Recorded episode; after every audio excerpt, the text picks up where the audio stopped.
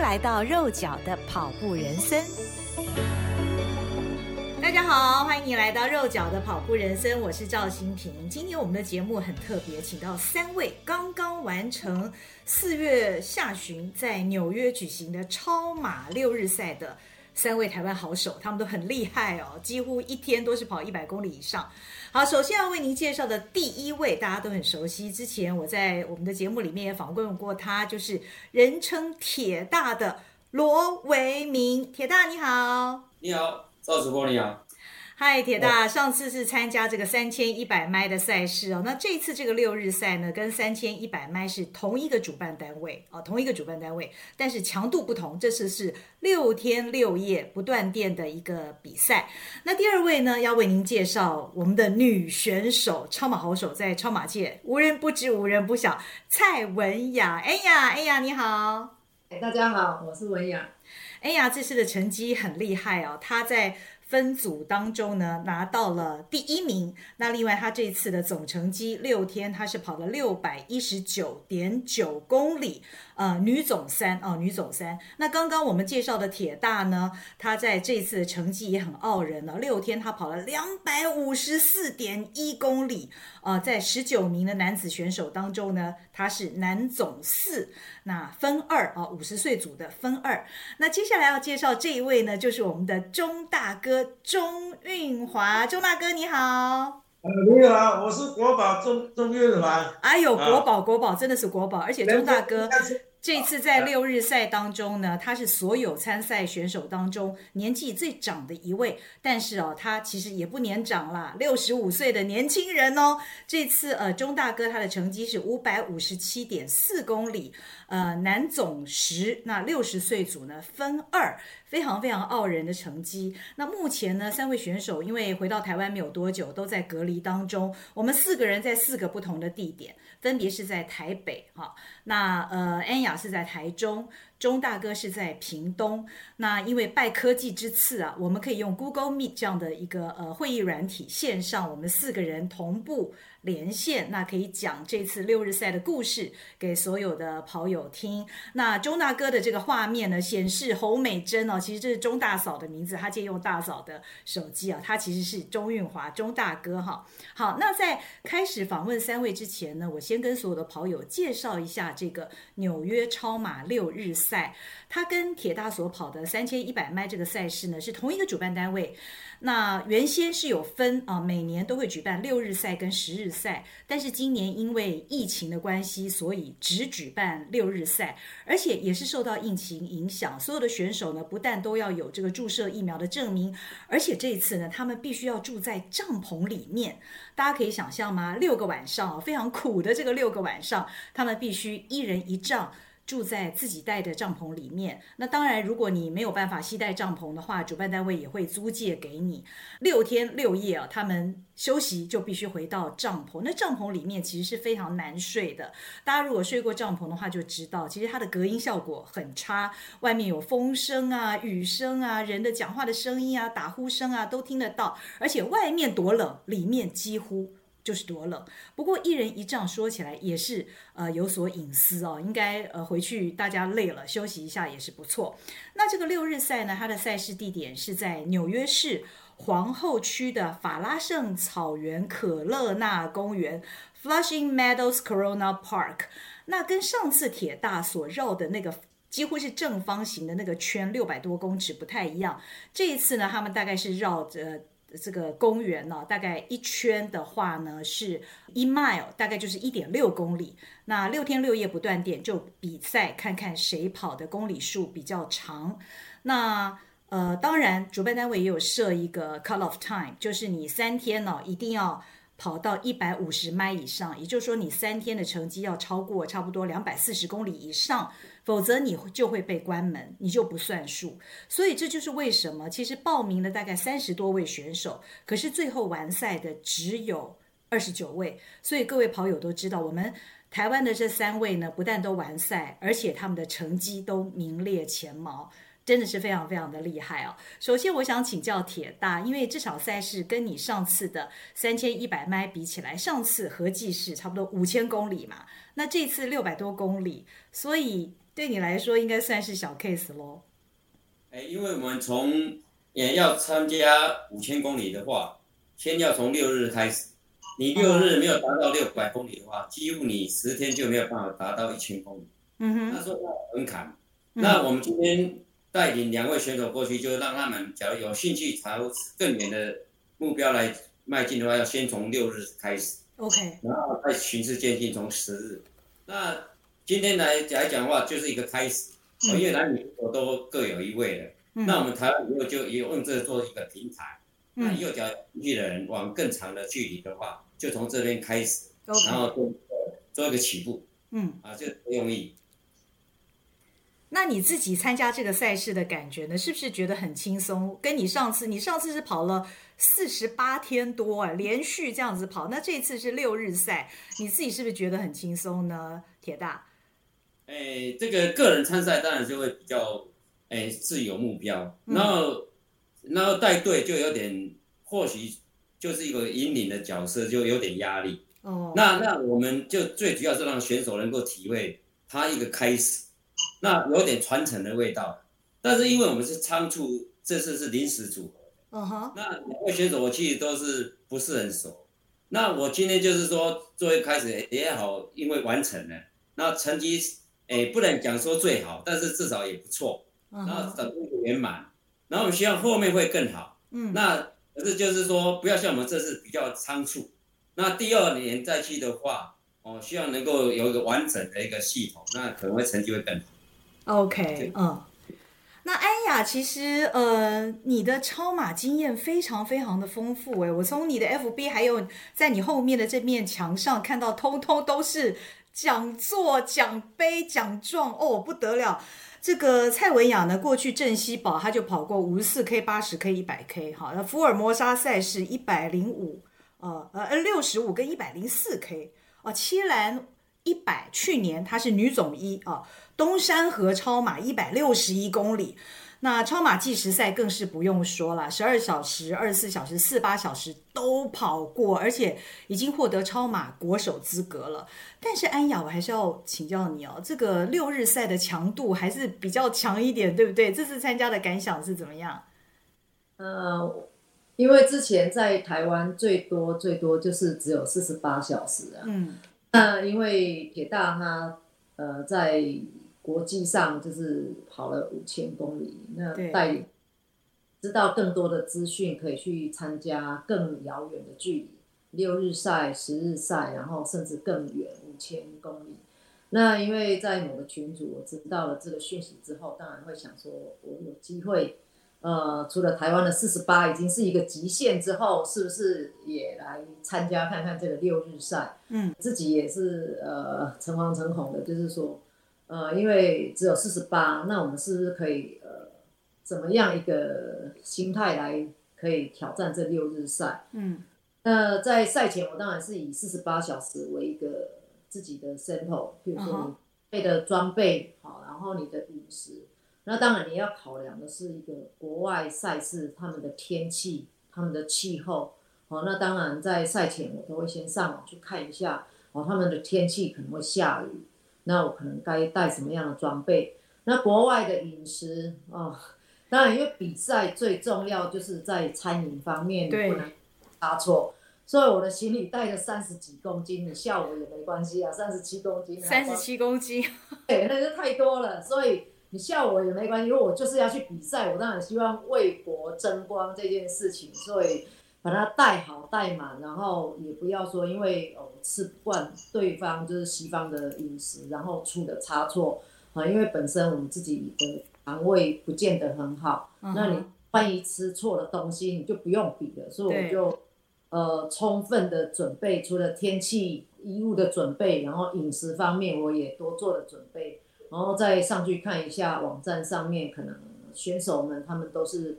怎么样的表现，每一天的表现的成绩，哦，作为依据，然后把它列为自己的一个参考，嗯、然后在这一次的出发，哦，因为毕竟呢、啊，我自己不曾有这么长距离的赛我当然希望说自己能够循序渐进，能够每天有按照自己想要的去把它一一完成。这样。嗯，结果这个呃，你跑的这个成绩你满意吗？当然不满意，还不满意，已经一天一百 K 以上了，觉得还可以更好哈。我我跟我的那个 helper，就是因为他住美国嘛，那那时候看到我要参赛，就是从台湾要去到纽约，那他觉得他住在纽约，当时他曾经在台湾一阵子，所以他呃觉得说我都到纽约去，所以就一个当的那一个好朋友，他说他愿意帮忙，嗯、那他要来帮忙，但我就会跟他有一点计划嘛，啊，我们可以的话，我们的破大会记录 Plan A 这是计划。结果哪知道第一天下大雨就坏事了嘛，就是下去了，脚冻伤跑不下了，所以就后来就跟他讲说，那我们就以铁大的给我的第二个计划 Plan B，第二个计划破我们台湾纪录七百 K，可是跑到最后你发现你的脚好像有一点状况，然后又因为自己不小心弄了血尿。所以就只好到最后，我跟他说：“那我们来个 Plan C 好了，拿一个奖杯回家好了。”这样，已经非常棒了，已经非常棒。Even 是 Plan C 都已经非常傲人了啦。那钟大哥呢？钟大哥，我知道你这次其实是准备非常的充分的。听说你在出发以前每天都跑全马哦？对呀、啊，我每天都跑全马吧。跑多久啊？一个礼拜前呢、啊，每天都跑全马。平常是三十公里以上，每天呢、啊、不间断。嗯、uh，huh. Uh. 每天每天不间断，不论刮风下雨，我都是跑。哦、uh，哎、不间断。我我月跑量一一一个月啊，嗯、uh，huh. 是八百到一千之间的、啊。天！月跑量，哎，月跑量，我我现在跑了五年多吧。嗯、uh，huh. 公里是。四万八千多啊，快要四万九了。哇！那个马拉松世界的记录啊，你差不多一年一万公里就对了。对啊，在这地地球绕一千一千多了。哦，那你这次跑这个成绩你满意吗？我我是第二名，嗯，还不过还可以接受了。因为我目标啊是每天一百公里啊，六百了。嗯，六百公里啊。嗯。每天一百就是六天要六百了。铁大最先给我设定的是每天八十公里了。他说你你年纪那么大了，可能没有挑战过啊。我因为我第一次尝试啊，尝试过六天六六日赛啊。嗯。他说你不要跑那么多啊，先慢慢看观察你的身体状况，还有天候的因素，还有不可预测的那个变数啊。所以。哎、欸，我我做我跟跟铁大说，那不不然就六百好了啦。结果呢，隔了一阵子，铁大带我去那个他以前跑五千公里的那个清末大师的那个发源地啊。他说：“哎、欸，你要不要再加啊？”我说：“大加好了，六百三十啊。”结果没有达到预期的目标啊。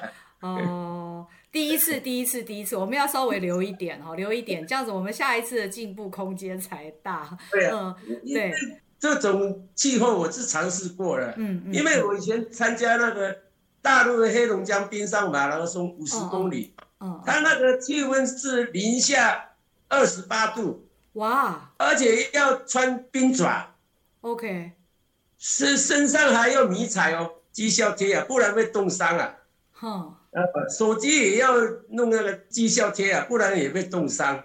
啊，我我这挑战过了啦。不过这次我是匆匆忙忙的去参赛了。铁大还没有出发前就叮咛我啊，说这个赛事啊，不跟平常的一样，而且是六天不断电，嗯，每天要至少要跑一百公里，而且遇到那个美国的那个四月份的。气候啊是变幻无常的，呃，日夜温差很大，它有时候温差要十几度哦。像像去年我去跑波士顿马拉松，他起跑前就下雨，下大雨，狂风暴雨，隔了差不多一个小时就不下雨了。嗯哼，哎，然然后到那个波士顿那个起跑区啊，结果又不下雨了，所以呢，他那个美国的气候啊。美国那个波士顿跟那个纽约那个美东啊，它都同一个纬度了。嗯嗯。所以它的气候都是大致相同的。对对。所以那个参赛啊，要配合啊，天时地利人和。天时就是说要天气稳定，不要有刮风下雨。啊、呃，我们那天是天时啊是不好，第一天就是受到模考，要要越过那个积水不退，那天刚好下雨，而且很冷。嗯。呃，踩下去那个，我们穿多三个都是穿夹脚拖，夹脚拖的致命伤就是一碰到水啊就很冰冷，所以第一天就受到模考了，所以就尝试到经验。嗯，不过我们还是秉持着坚毅不拔的精神了，嗯哼，还是继续接受挑战，所以我很有信心。我第一天就突破一百公里。听说你第一天跑了一百二，这可能 跑太多了。因为我我我我就秉持着那个如履深渊、如履薄冰、戒慎恐惧的心情啊，来接受这次的挑战。嗯，结果没想到没有。达到预期的目标六百公里，不过我还是觉得非常有挑战性，是，哎，心满意足的。我我觉得大家都非常以三位为荣了，要参加这样的赛事真的是不容易。那我也想请教铁大，因为你在呃国外跑超马的经验这么丰富哦。不过这次看起来天气真的是很难驾驭，我看到你们很多的照片里面都是戴着毛帽，哎。穿着外套在跑步，所以这次的天气会是一个比较难克服的地方吗？铁大？哎，是因为我知道会冷，但没有想到会温度确实那么低。嗯，然后那个毛帽还是大卫送我的，我自己本身没有戴羽毛帽。然后衣服带的是厚度都不多，然后所有都是洋中式的跑，洋中式的穿法。嗯哼。所以事实上这个是超乎我预期的想象。当然，后来的天气转变比较好一些，我们就补那些公里数。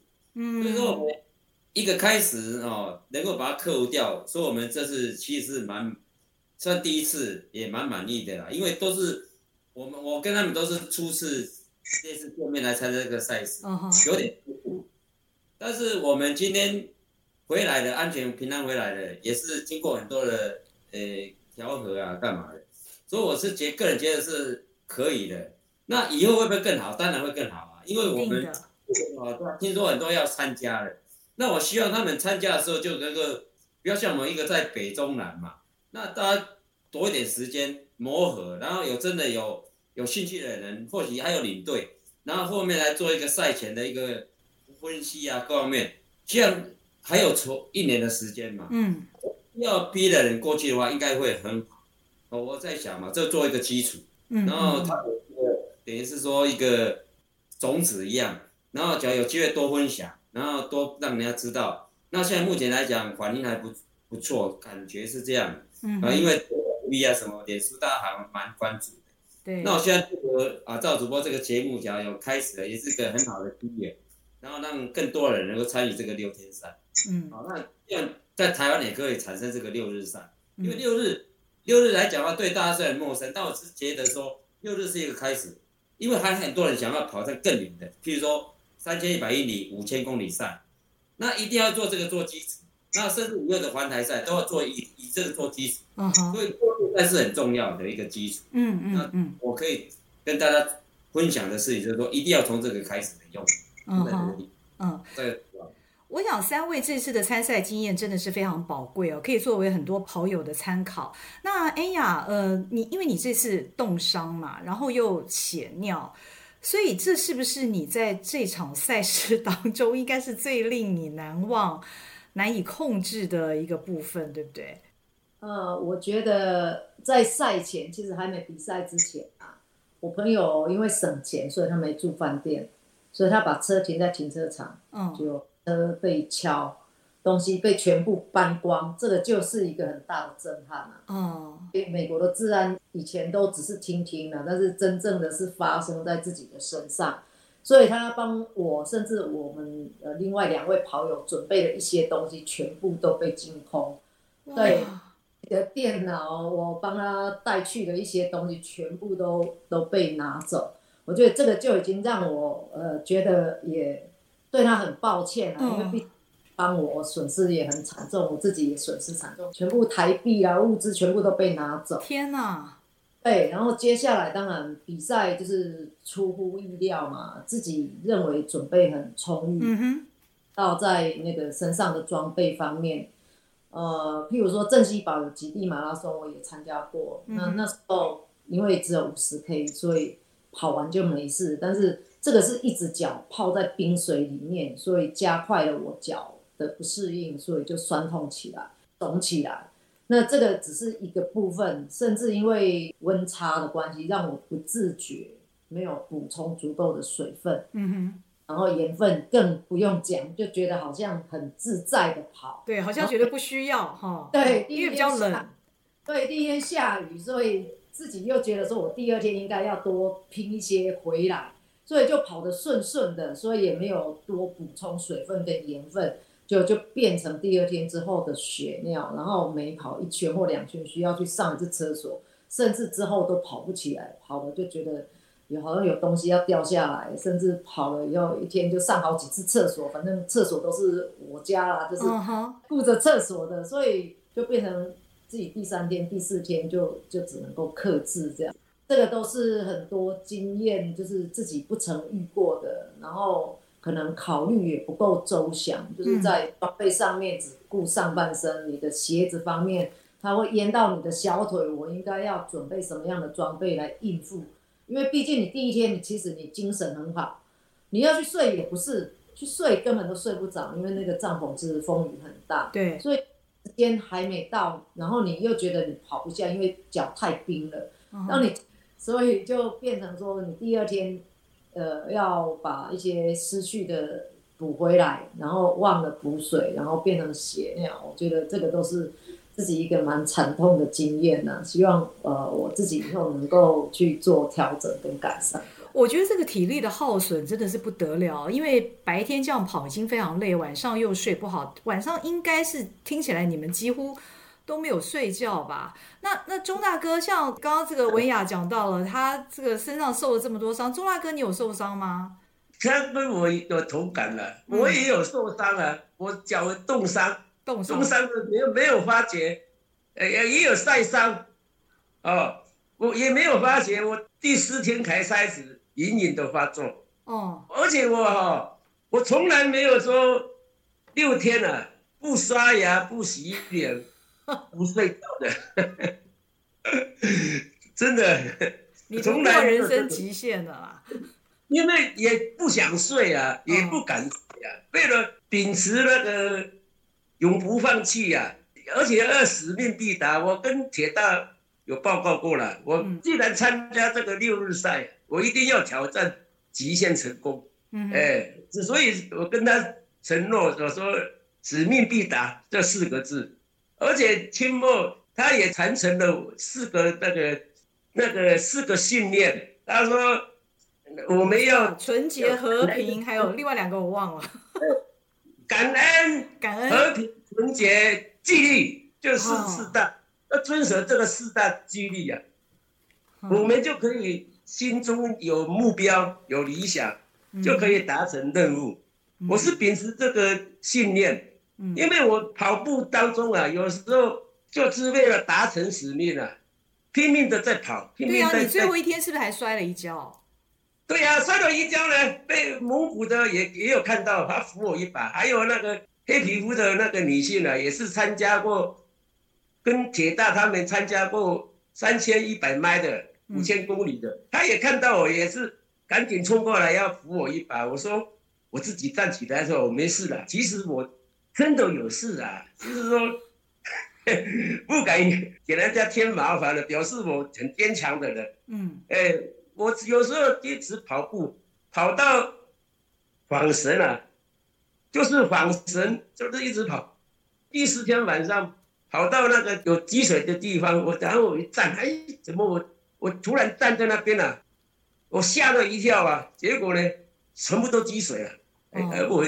因为跑到恍神了，太专注了，哎，而且我一直跑啊，我的那个脚啊，没办法跑，还是忍着痛苦在跑，嗯，因为脚都冻裂伤啊，而而而且我我的那个脸也是冻裂伤，是也要牙痛啊，因为水分补给不充足啊，而且睡眠不足。现在好不容易回到台湾，要好好利用这个隔离的时间，好好修复一下。不啊，我跑步都大部分在台湾都不穿内裤的，因为穿内裤啊啊、哦，那个就是要穿擦那个凡士林，因为我凡士林啊，就放在行李箱最底下，要用到时候一直找找不到，结果就为了这个凡士林没有擦到身体重要的部位，嗯，结果没擦。跑步的时候一直摩擦，摩擦磨到那个下体啊出血，哦，我真的很难受。我我我是强忍的痛苦，也也是要乐使命必达。所以这个经过这次的那个磨难啊，我体验体会到很多。所以我们赛前啊要要有充分的前置作业，做好那个心理的准备，还有那个物资啦。头套啦，手套啦，鞋子啦，要做那个御寒装备，我什么都没准备。结结果呢，文雅带很多那个三十七公的物资啊，我都还取笑他哦。结果他说的是正确，因为我什么都没带，我本来睡袋要带的，哦就没有带，只我只有带两件夹克。我帐篷里面非常冷，嗯，根本躺下去都没办法入眠。所以要多准备一点是没错的哈。呃，那我也想请教铁大，因为铁大的参赛经验很丰富，你也希望未来台湾的跑者在二十四小时、四十八小时之后，也能够跨足到比较长天数，像六日赛这样的领域哦。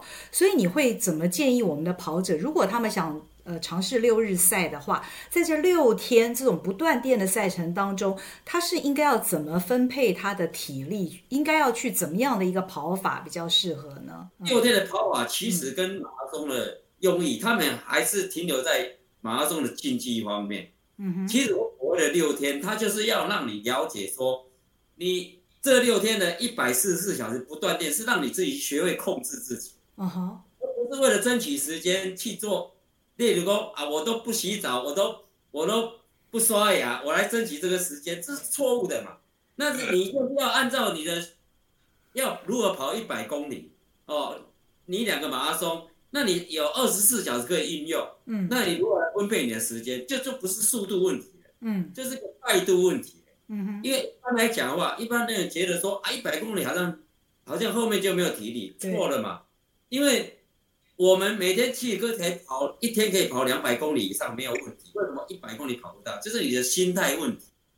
所以六日赛就是让那个学习你的不是速度了，是态度问题，是你要如果分配自己一天能够跑多少，而且轮如常的每一天都可以做到这个，哎，这个公里数。所以我们为什么我那是五千公里可以跑四十八天多，就是每一天都可以一百公里在十八小时内完成，还可以睡六个小时。可是，在过天之中，你一百四十小时分配的时候，我们反正没有休到六小时，就是你有很大的要跟人家竞争的心理。哦，哎，你不是跟自己突破自己，你是想要跟人家竞争。一般会出货就是想跟别人家竞争，拿到很好的名次。那我们这样讲好了，拿很好名次有错吗？其实没有错。可是这种越长的距离，你的竞技心要越轻。为什么？它是一个同行关系。你能突破自己才是最重要的。嗯，那你你会得到好名次。你能越突破自己的人，你名次一定会很好。所以我们要用六次来开始降低我们的速度，就是竞技心。嗯，哦，然后慢慢追求一种态度，就是说，如果掌握自己的有效节奏，然后良好的律动，所以到最后反而没有什么伤害。其实我们调两天就回来了啊。那你说冷度那个？汽油的温差小，确实会造成某一关嘛。那我昨天回来就可以了啊，恢复了啊，所以就是恢复力会很好。那就是六日赛要灌输在很多的选手身上，确实很为难。就是说，一般来讲，我们东方人属于要跟人家比赛，第几名第几名很重要。在西方人可能就不在乎这个名次，他们是在自己挑战自己，克服自己的很多障碍。所以我们就是文化的差异。那我现在介绍开始，让他们两个去体会之后，他们能够了解这个斗争的道理。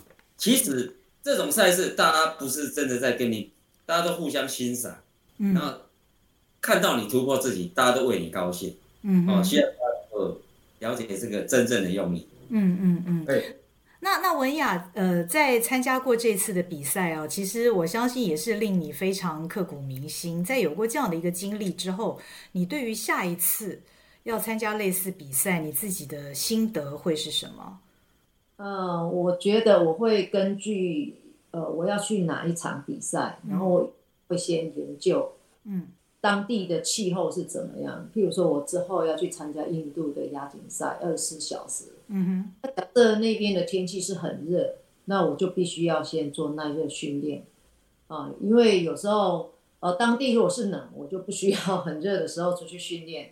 可是当地如果很热，我可能会受不了。可是受不了，毕竟你要去比赛，所以你就是要根据当地可能的气候，先去自己赛前的训练。嗯，然后这样以我们自己适当、我们自己适合的饮食，那当然装备还是要以温度来做准备啦。我都觉得可以多做准备就多做准备，宁可多不要少，不要到那边缺东缺西的。嗯哼，你你现在伤都好了吗？身上的冻伤啊，还有血尿，现在都恢复了吗？血尿没有跑就好了。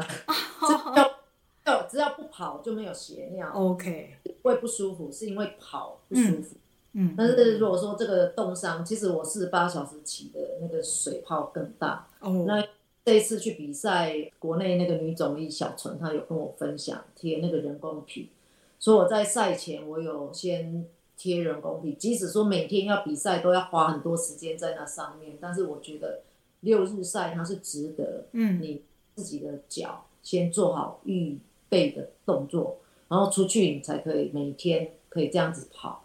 那我觉得这个方面也很重要。那脚冻伤是因为可能水太过冰冷引起的，嗯，那也没办法。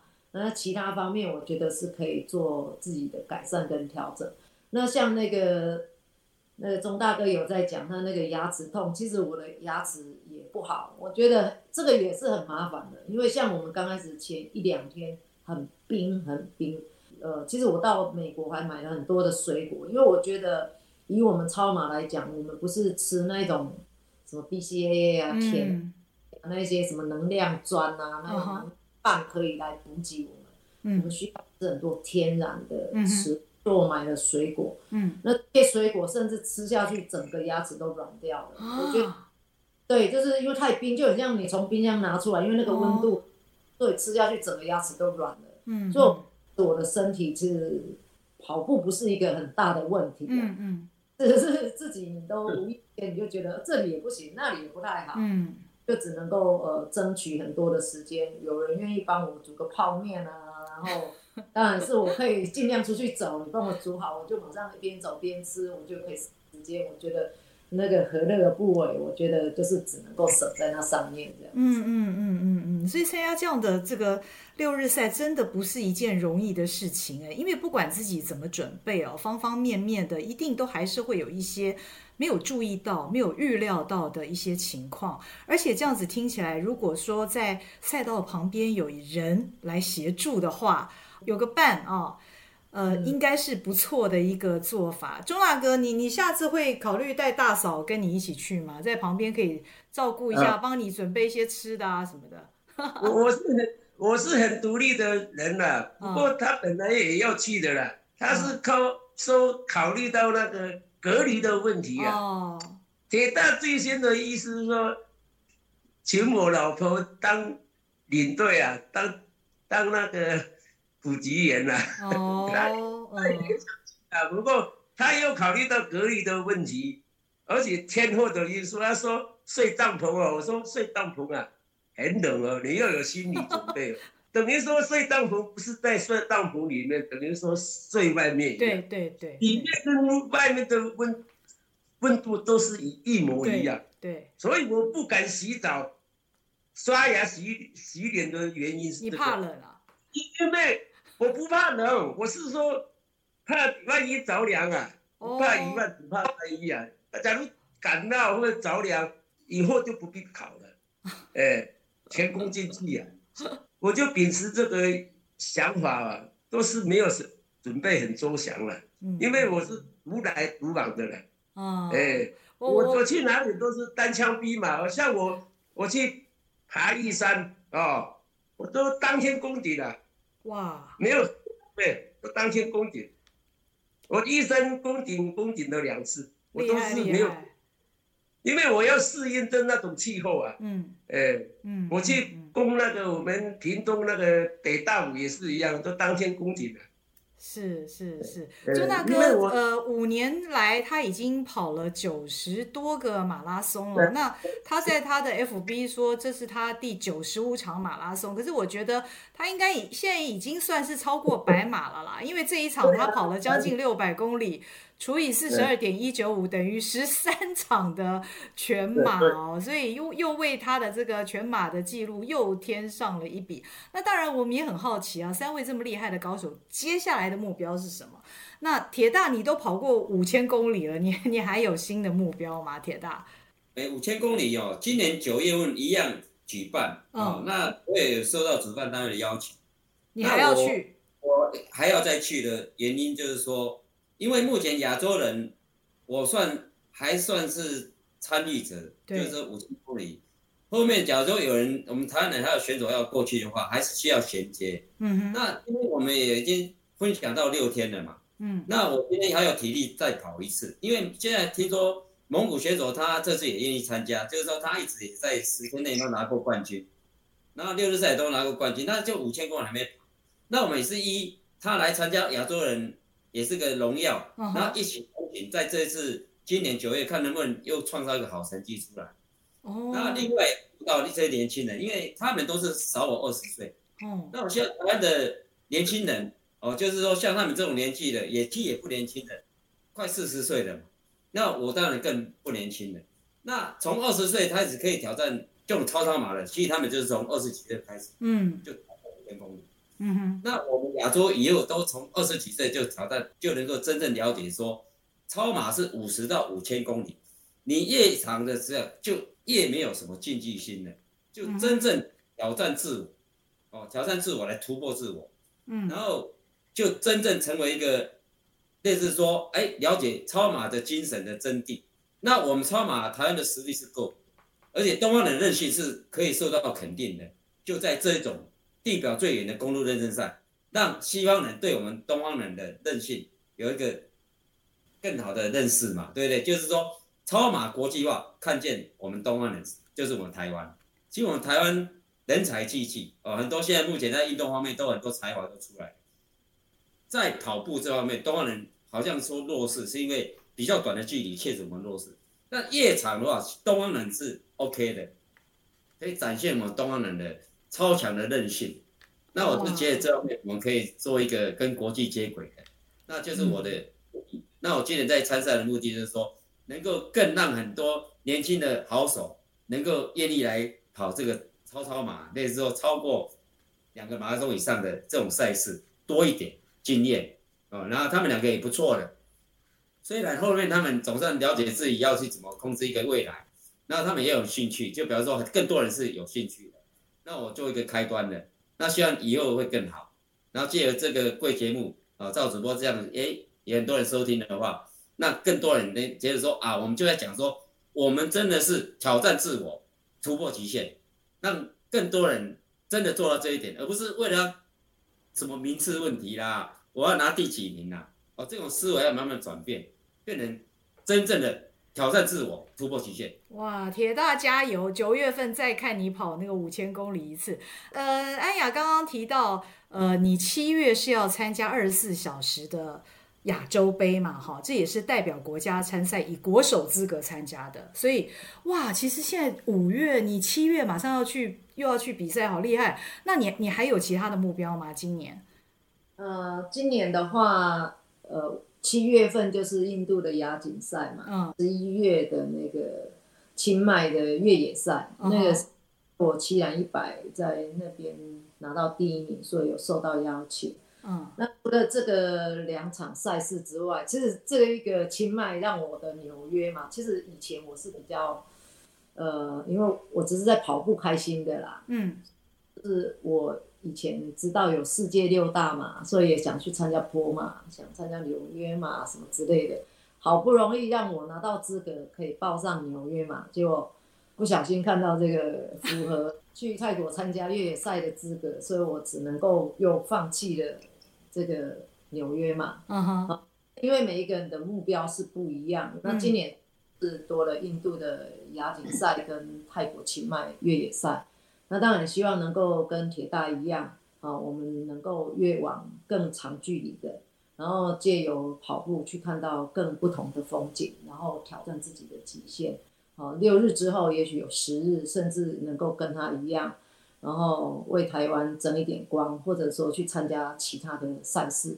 当然，因为自己工作的关系，所以所接触的这种跑马的领域比较少。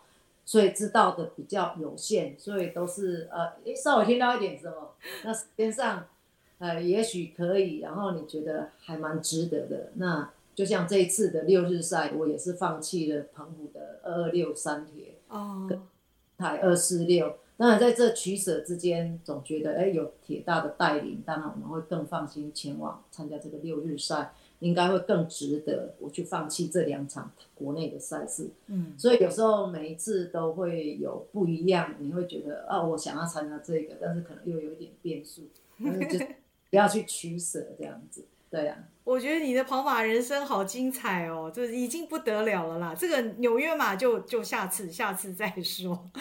周大哥呢，你你过去都已经跑了。这么多的马拉松，那现在参加六日赛强度更高，你未来会放眼强度更高的超马吗，周大哥？我是打算在台湾参加那个环台九日赛，因为本来今今年要参加的，因为要考虑到要参与这个美国纽约的所有的弃赛了，而且我也跟文雅一样弃赛了那个。台湾那个横台二四六，所以我我我毅然决然参加了那个美国纽约六日赛。哦、uh huh. 我打算明年呢哈要参加那个环台九日赛，uh huh. 去接受挑战。我问铁大说，我可不可以参加美国的十日赛？他说美国没有十日赛，只有保加利亚有。Uh 保加利亚不过要邀邀同伴去跑友去啊，哎，是不是可以？参加十日赛，我不得而知啊！哇，我我而且我跟铁大建议说，我可不可以直接去挑战？直接跳三千一百迈？他说不行，你你你没资格，因为我没有达到门槛，啊、因为这个门槛啊是要照顺序排的啊，而且参加六日赛啊，每天要至少要一百公里，要达到六百公里，而且。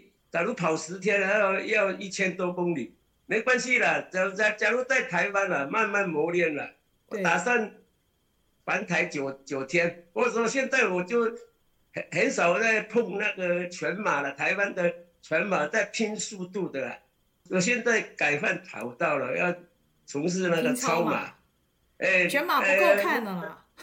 呃，两四十八小时、二十四小时了，哦，这样啊。反正我勇于挑战的人了，啊，嗯，我我一定要要突破极限了，啊，跟铁大效法铁大的精神了，啊，嗯，为为那个台湾那个超马铺路吧，因为我年纪大了，我年纪大了还可以可以跑，要鼓励那个年轻人啊，跑步啊没有分年龄的，年龄不是问题，嗯，主要是心态的问题，你假如心态正。虽然是五公里啊、你假如不跑，你说我我我年纪大不能跑，呃，那那个不是问题了，是心态的问题。我现在六十六十六十五岁了，钟大哥你没问题了。我觉得你现在六日赛都可以得到这么好的成绩了，其实你接下来循序渐进嘛，像铁大所讲的，你慢慢的增加你的强度，其实我们说不定在不久的将来可以看到你跑三千一百迈哦。说不定哦，可以达到哦。对，因为这个不可预测的，人不可限量啊，海水不可斗量啊。你你的能量超过你的想象。我也没有想象到，我今日可以把六美国六日赛完赛，我也是想不到，想想都想不到，因为我从来没有碰过这个六日赛啊，我最多是以前自主马，从那个宜兰西兰山庄跑到那个合欢山五岭，然后哇，福寿山骊山福寿山，然后再从福寿福寿山跑到那个天祥太鲁阁，然后花莲火车站。我们是自主马，跑了三天三夜，跑了两百五十公里。嗯，因为我经过这这个自主的挑战了，啊，我我觉得我可能可以尝试到美国六日赛的那个，嗯哼，嗯哼那个经验了，啊，我把那个六日赛的经验啊传承下去，把那个铁大传承给我们的那个六日赛的经验分享给。我们台湾各地的跑团啦，还有我们潮州慢跑啦。我想周大哥，您的经验非常的宝贵哦。我相信，呃，所谓有梦最美嘛，而且每个人的能量都超过他的想象。那三位都是不断不断突破自我的人。那非常非常感谢。我想，呃，三位超马好手的经验呢，对于所有的跑友来讲都是很宝贵的经验。那说不定大家也可以慢慢的。也开始尝试超过四十二点一九五的超马哦。好，非常谢谢大家，那也谢谢三位，我们下回见喽。谢谢，谢谢。